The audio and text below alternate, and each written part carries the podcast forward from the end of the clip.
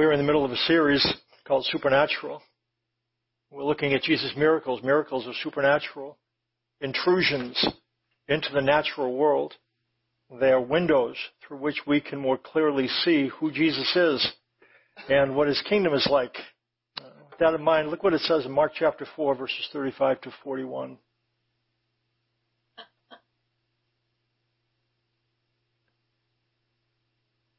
Because on that day, when evening had come, he said to them, Let us go across to the other side.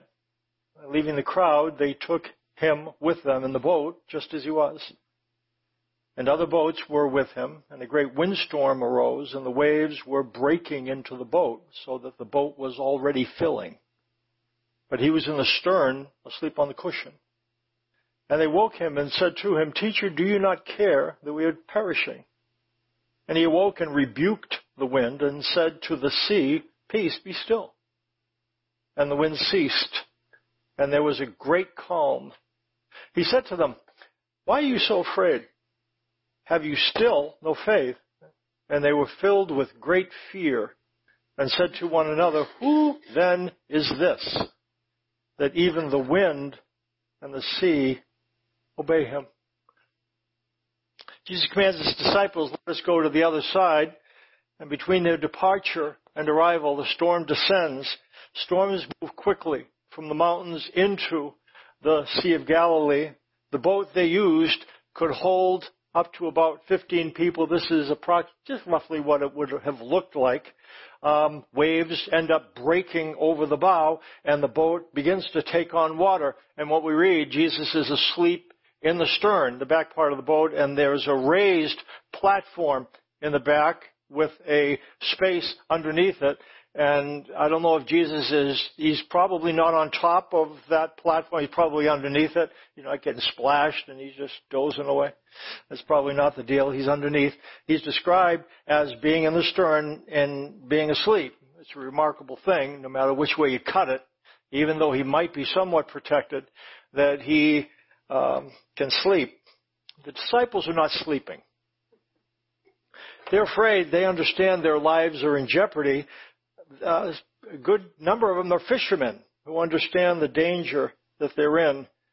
And there's two things that are happening here as you look at these individuals in the boat. They are afraid and they're anxious. And fear and anxiety are slightly different things. They're related, but they're slightly different. Fear is the natural response to a perceived threat. When ourselves or someone we care about is confronted by a fearsome situation, a perceived threat, fear is a natural response. You hear sometimes, well, I shouldn't be afraid. Well, we really can't control fear.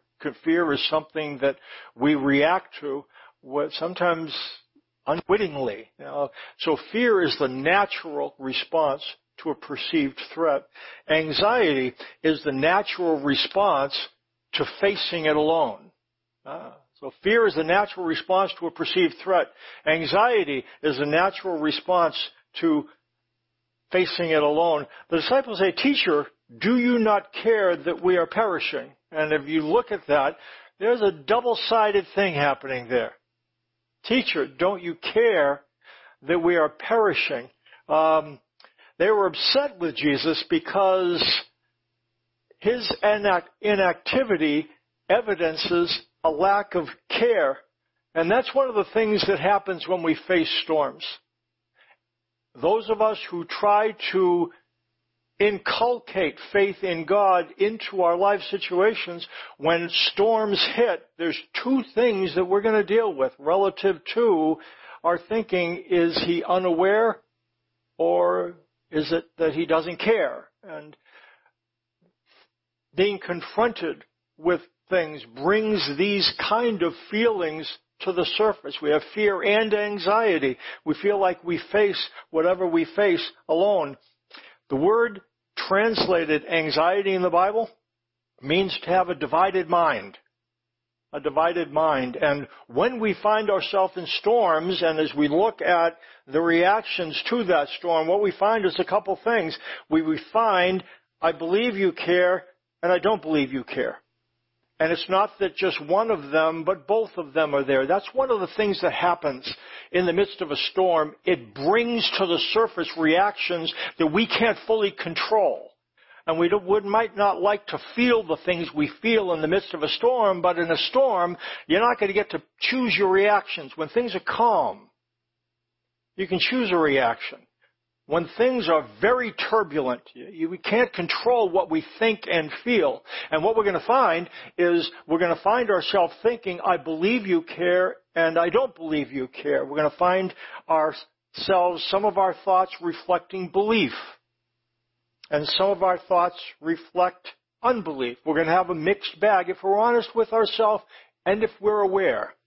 We find the same thing with Martha. And again, when she is serving the food and Mary is sitting at Jesus' feet and she has to, there's a bunch of disciples there and, and they have to prepare the food and Mary is preparing the food and she'd like to be sitting at Jesus' feet. That's half of her mind.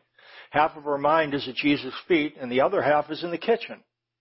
But since she is occupied by that mind, she is split.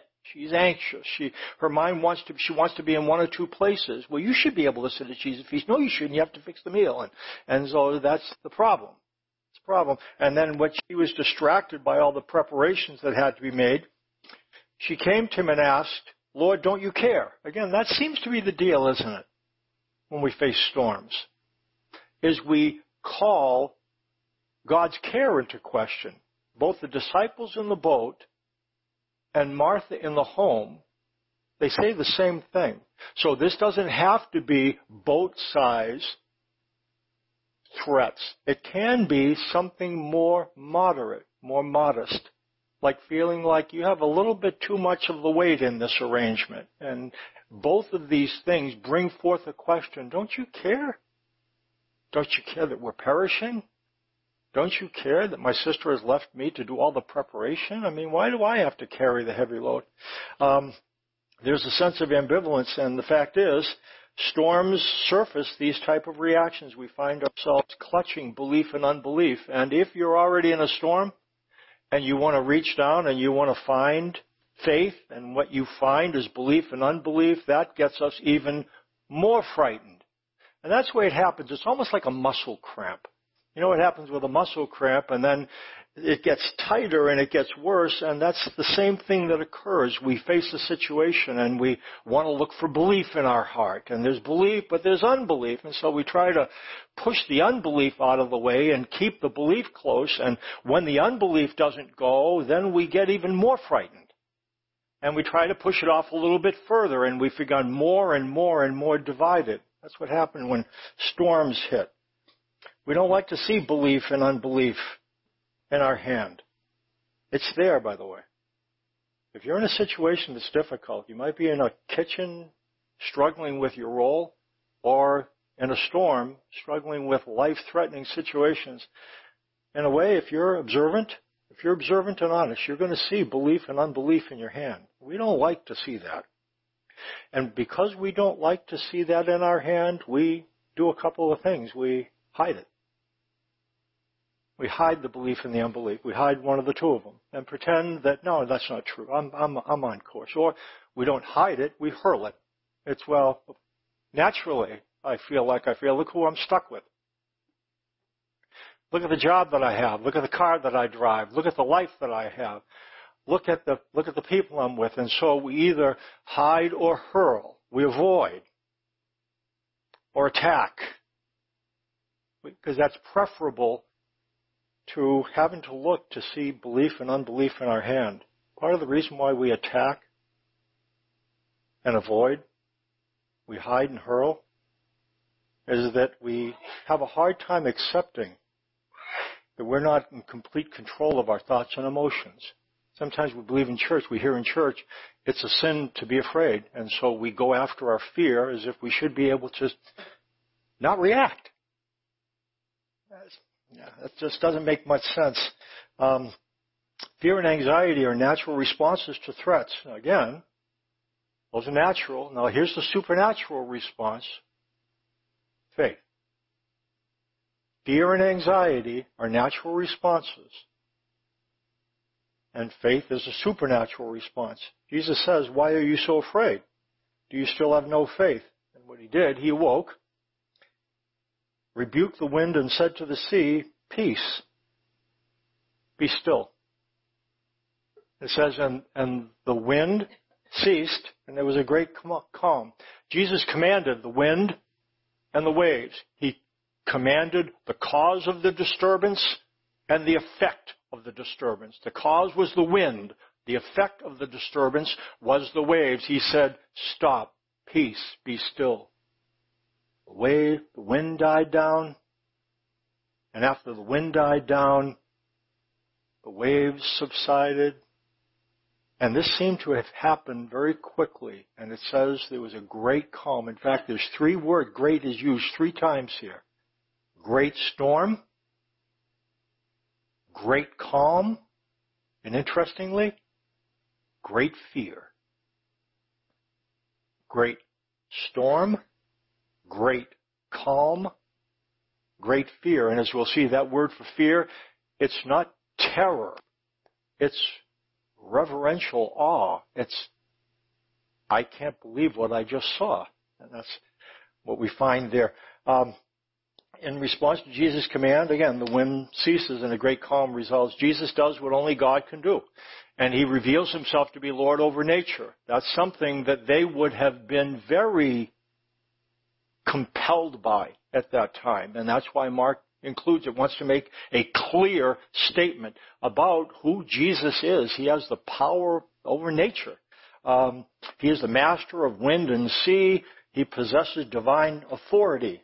It says, and they were filled with great fear. Said to one another, who then is this that even the wind and the sea obey him? Again, fear is not terror here. It's reverential awe. The storm frightened them, but Jesus' power amazed and overwhelmed them. Who is this that even the wind and the sea obey him? It's not really a question. It's a, what the heck? It's a statement of, boy, do you realize what we just saw? Do you realize what just happened? We knew that we were in trouble. Did you see what he did? He talked to the wind. And it stopped. He talked to the waves. And they were quiet. You know what this tells us? He really is who he says he is. This is God. Again, we live on this side of that. At that time, can you imagine what that, trying to stretch your mind to believe something like that? God's walking, God was with us in the boat. It was God on the boat. Let's apply this story as we think to a couple of questions. Why do we face storms? And how can we have faith? First, first, why do we face storms?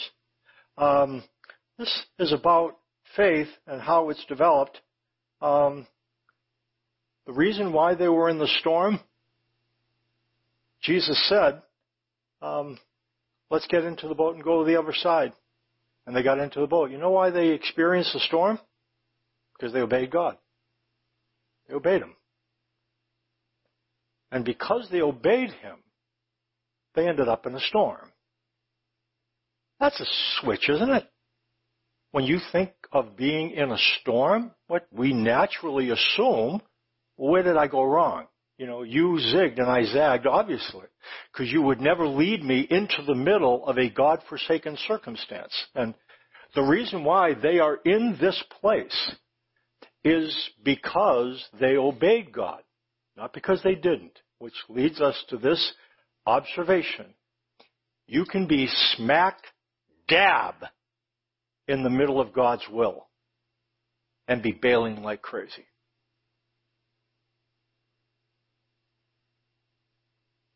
Smack dab in the middle of His will and be confronted by all kinds of circumstances and all kinds of agitated feelings and thoughts, we tend to equate God's presence with peace, and it does mean peace, but to obey Him and to follow Him, you will face situations that will not feel peaceful.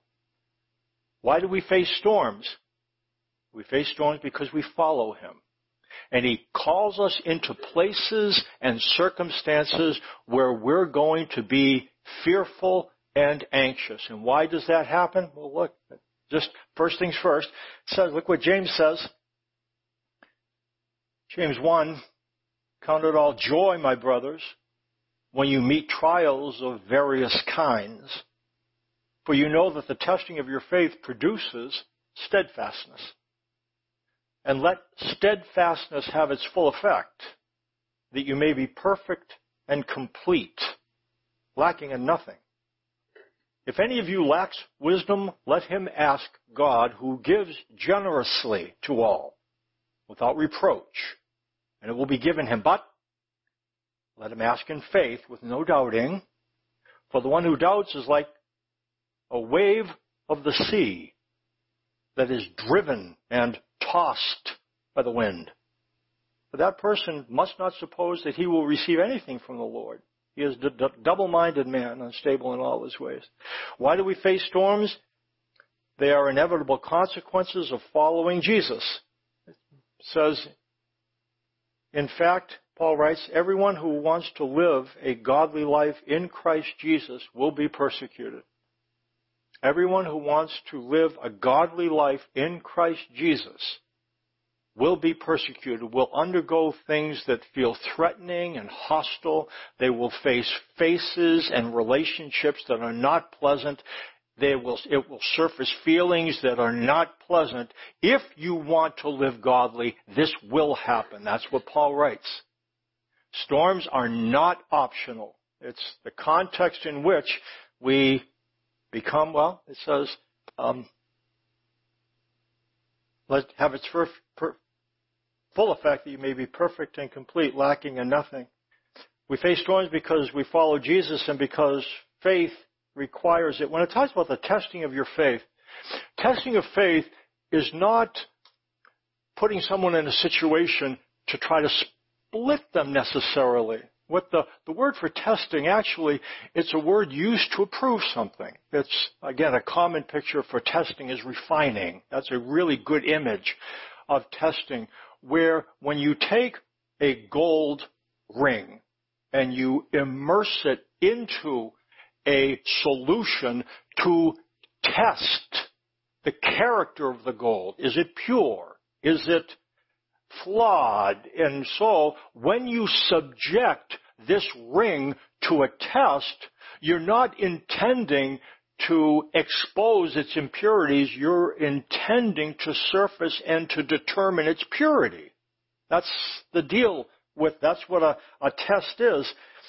It's, it's like if you've trained for races, some of you race, and a race is a test in that it calls for you to exert energy which ends up evidencing the preparation that you've put in place. That's what a test does. You can't just put it in cruise control when there's a test. You have to exert energy. There's force. You have to apply yourself. If it's running, you have to apply yourself. With its faith, you have to apply your faith. So you're going to be in situations where your faith is not going to be propelled by a wind that just carries it along. It's going to be a contrary wind. And you're going to need to take hold of things about God because they're not going to be natural. Not going to be natural. That's to have faith when things are comfortable is okay. But what it says, God is intent enough to develop our faith that it's not going to happen. You're going to find yourself in situations, well, you're going to find yourself in storms. Um, it says, if any of you lacks wisdom, let him ask God who gives generously to all without finding fault, and it will be given him. Um, talks about the things that happen in a storm. Um, says talks about steadfastness. And it says the testing of your faith produces steadfastness. Steadfastness have its perfect result. Steadfastness, uh, you're not going to like this word. You're not going to like this word. It comes from two Greek words, under and remain. Under and remain. Uh, consider it all joy when you encounter various trials, knowing that the testing of your faith develops the ability to remain under stormy situations that if you'd escape if you could, but you can't. You can't influence yourself to want something different. You can't influence them to change their desires. As Jay talked about, there's tension between what you want and what you have, between what you want and what they will give you. That creates tension. When what I want and when I have are aligned, there's no tension. Right? what I want, what I have, if they're the same thing, no tension. If what I want and what you do are aligned, tension? No, no tension. And it's okay to have times like this, but what's going to happen, what I want and what I have will come into conflict. That creates tension. What I want and what you will give me creates tension. Tension is not optional. And when we experience tension, our natural result, our natural response is to say, don't you aware? Aren't you aware of what I'm going through? Don't you care? We hurl at people well, if I'm experiencing things that I don't want to experience, I mean, somebody, somebody goofed, right? I mean, I'm a child of the King. I'm, a, I'm a, I'm the, I'm the son or daughter of God Himself. And naturally, I should be deferred to. No, you shouldn't. Not if you want your faith to grow. And that's just the way it is with all of us. We're going to find ourselves in a situation where we're holding on to things we don't want to hold on to. And when we have what we don't want to have, and when we're not able to do what we want to do, you know what ends up happening? We don't feel what we want to feel. When we don't have what we want to have, when we don't do what we want to do, we don't feel what we want to feel. It's tough for us to feel things we don't want to feel. And when we feel things we don't want to feel, angry, anxious, we try to make our desires change. We try to make their decisions change. Because if I can change my desires or change their decisions, I can change how I feel. And you know what the deal is? God's going to surface some feelings in you, and He's not going to allow you to change your desires. And He's not going to allow you to change their decisions. And you're going to feel things you don't want to feel. And at that time, you're going to hold this in your hand and you're going to say, you know what, God? This is very difficult. And I both believe you care and I don't. And in that place, it's not a nice place to be. But it's a place where faith is developed. And what James says, consider it all joy when you encounter various trials. Again, this is not something, if you, if you smile and say, I'm so thankful that God put me in this situation, be quiet. You know what I mean? It's not, it's not pleasant. It's not pleasant. But in that place, and if you're experiencing tension, it's possible to say, you know what, God, I don't like this, but that doesn't make it bad. What ends up happening, we end up encountering situations that are uncomfortable. We call them bad. I got a question. That tension in your life, the thing causing the tension, is it bad? Is it bad? Does God send it into your life to do bad things? Does it feel bad? Does it feel bad? Yes, it does feel bad. Is it bad? No, it is not. And I think at some point we, we have to learn to differentiate between, well, we have to learn to call our feelings feelings. That feels, that feels, that feels, rather than, and that's a way to kind of to be in touch with what's happening inside without labeling it. You know, that, I feel this, I feel that, I think this, I think that. We are more than, again, we have all kinds of different feelings and thoughts.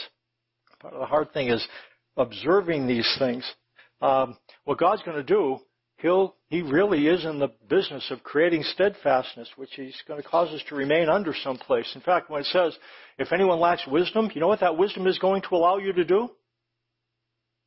To remain under. So when it talks about if anyone lacks wisdom, let him ask of God who gives to all men generously without finding fault, and it will be given to him. I hear a lot of people talk about, boy, thank God for wisdom, you know, and I was in a really tough place. and I made the call, and automatically I got this windfall. That's fine. Have windfalls. That's great. But understand that the wisdom here is not going to allow you to have a windfall. What this wisdom is going to do, it's going to allow you to remain under in a place that you'd rather not be. And you say, why would he want to do that? In order to allow you to become steadfast.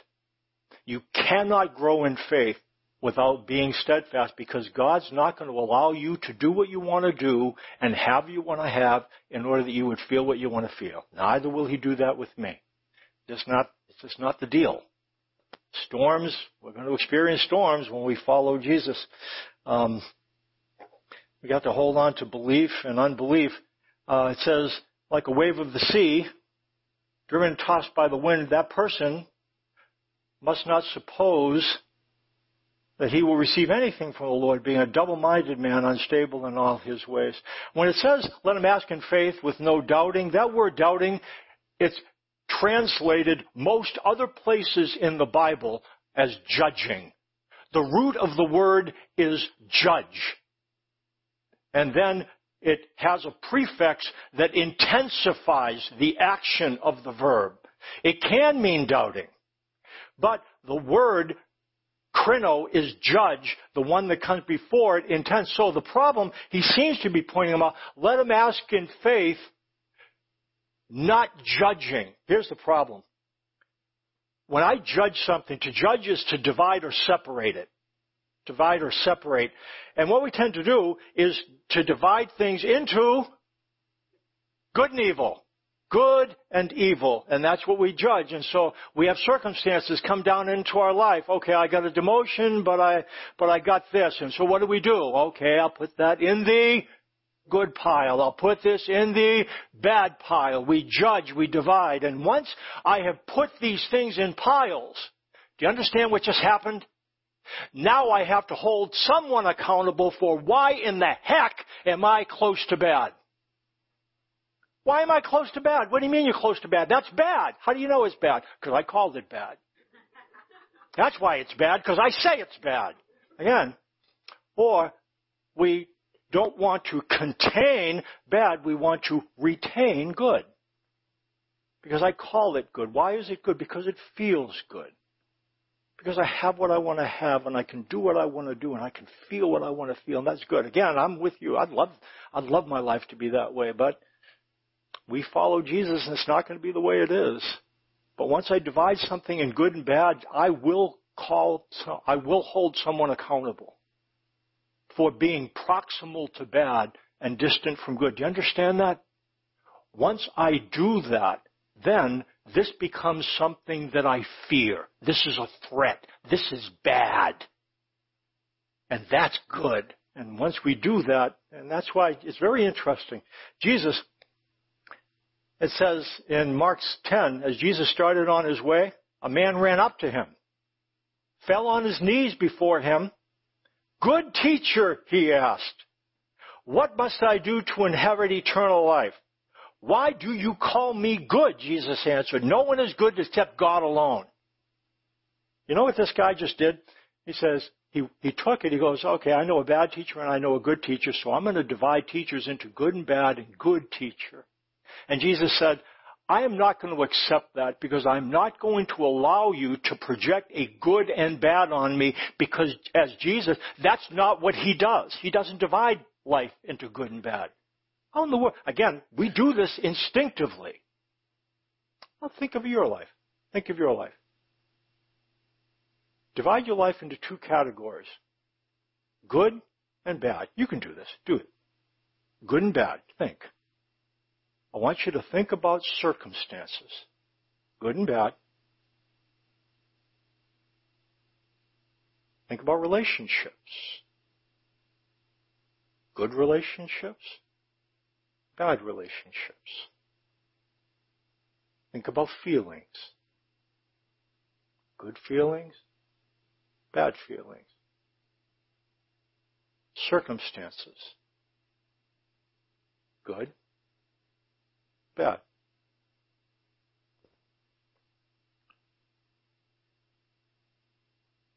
God causes all things to work together for good to those who love God and are called according to his purpose. You know what I'm going to have to do with this bad side? Again, this doesn't feel, this feels bad, it doesn't feel good, but you know what I have to do? I have to crowd all these things over to this side. For a child of God, there are things that feel bad. But ultimately, there's nothing that is bad. Because if we're connected to God, we're connected to good. If we're connected to God, we're connected to good. God is eternally connected to good. If we are connected to God, you, God,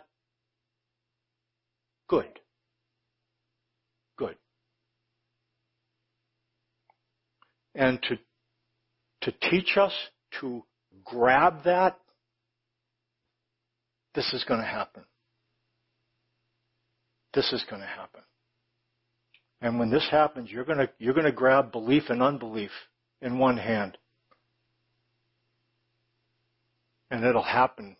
And it'll happen. And over time, over time, you are going to slowly develop an ability to become a little less reactive. You're not going to make a split second decision. That's bad. You're going to, wait a minute. Wait a minute. I can't judge that that quickly. You're going to go through things. You're going to look in your rearview mirror and you're going to see things that cause you not to look at life black and white. You're going to wait to make a determination. That's what, when it says nothing doubting, that's what it talks about. And again, it says too, another time, a man came up to Jesus and asked, teacher, what good thing? And so he called him good teacher. Now he's not talking about, this is somebody else. Not talking about good teacher, but talking about good thing. Jesus does exactly the same thing. He says, why do you ask me about what's good? There's only one thing that's good, and that's God alone. Do you understand what he's doing? Jesus didn't divide life into good and bad.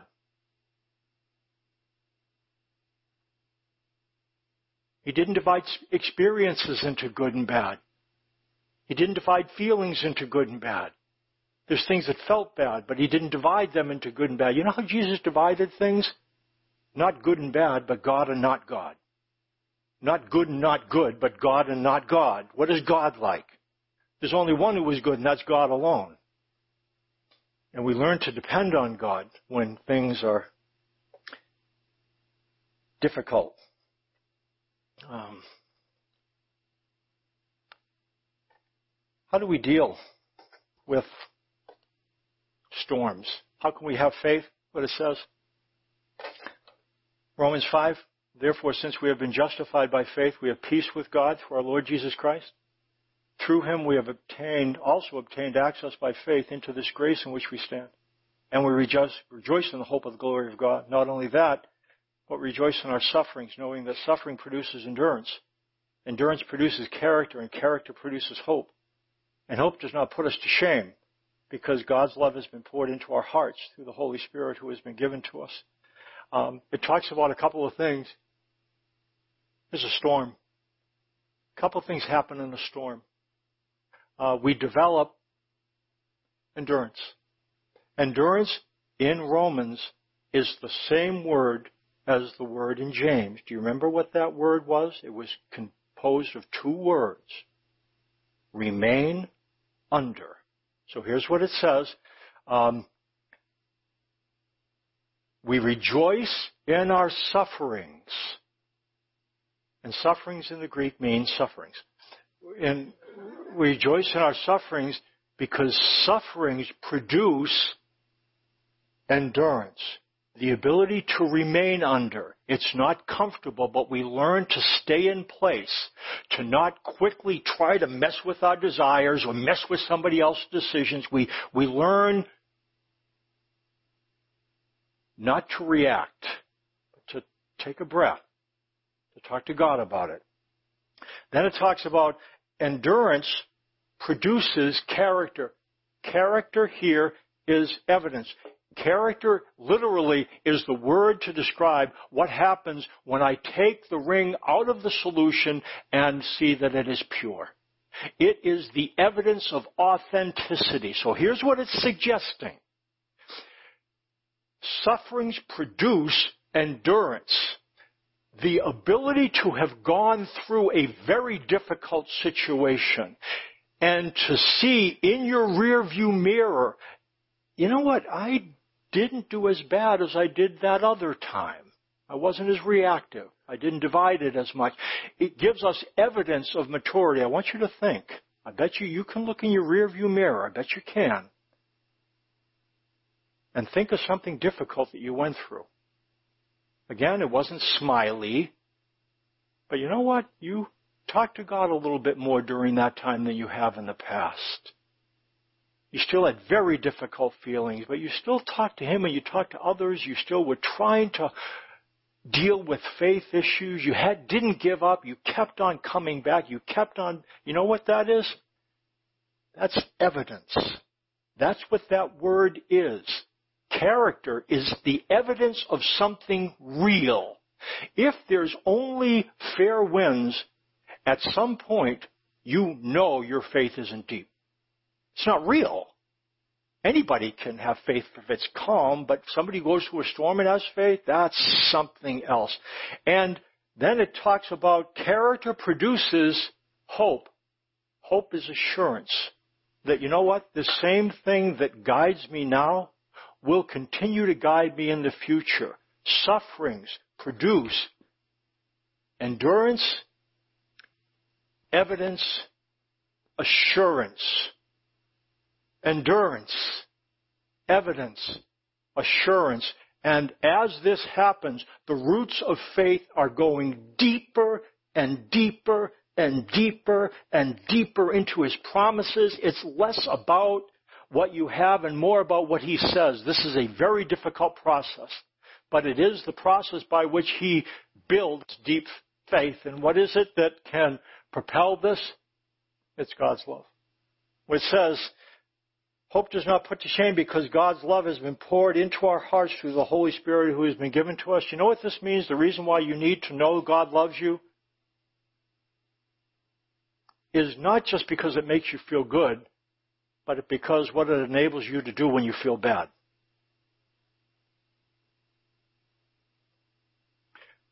When you suffer, people aren't smiling at you. When you're suffering, there's something shameful about suffering. You know what shame is? Shame, I, I, saw this definition. Shame exposes one to the ridicule of society. Shame looks like this. Shame is derision.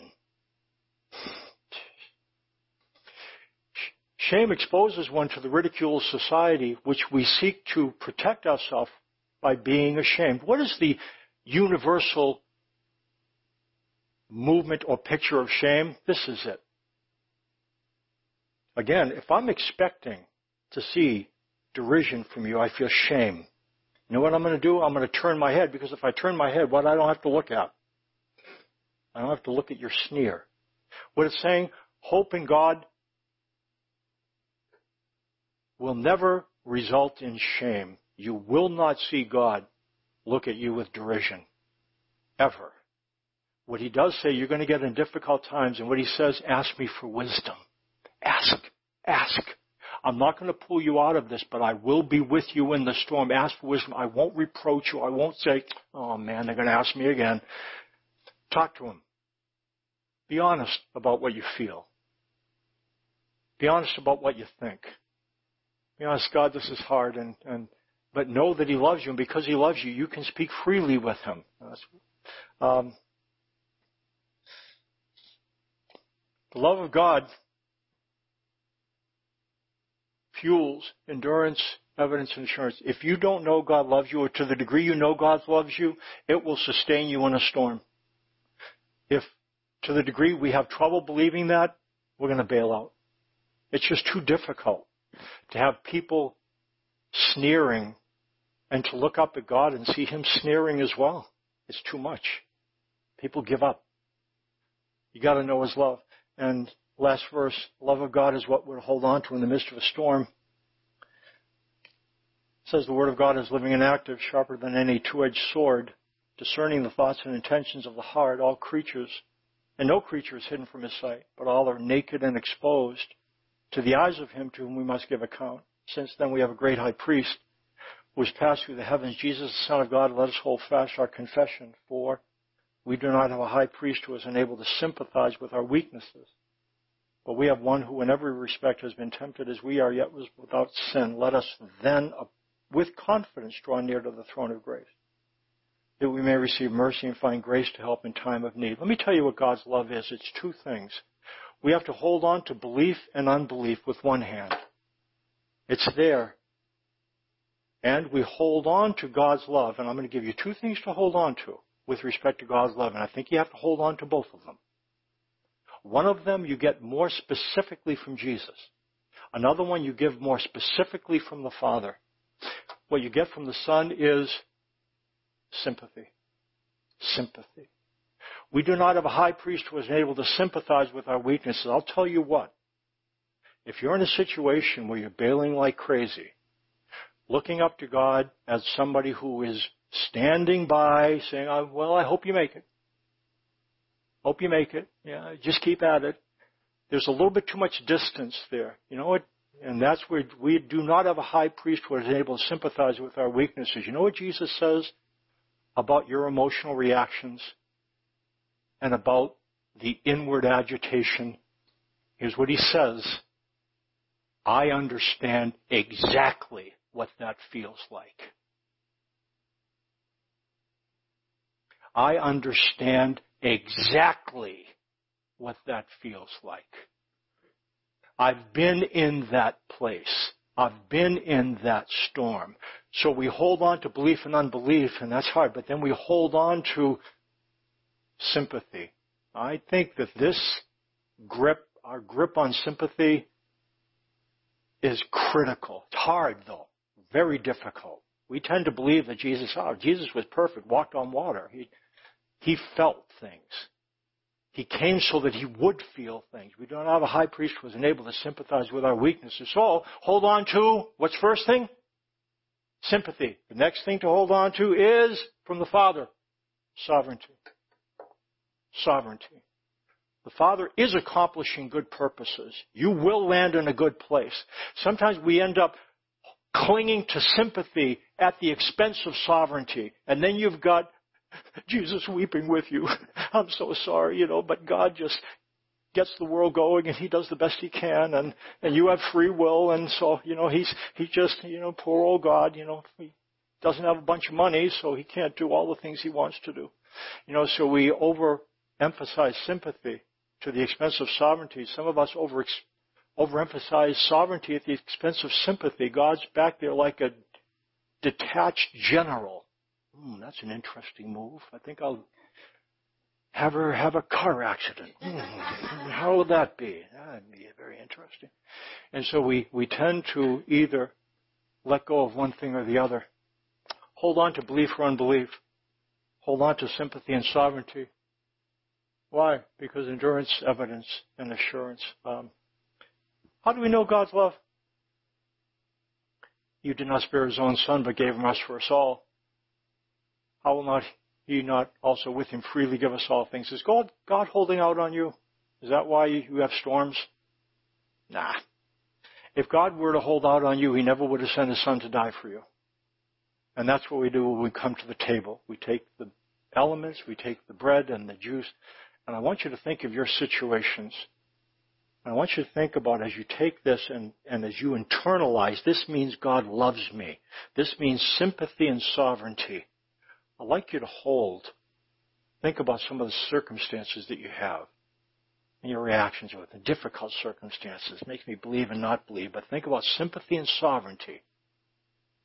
And it's this love that depicted at the cross that is, it is the, the anchor that allows us to be well, it is the anchor, isn't it? that gives us hope in a storm. We'll have the we'll have music, go guard the elements. Some point during the song, eat the bread, drink the juice, and think about the love of God and the sympathy and sovereignty that are reflected from the cross. That will give you the power to develop faith.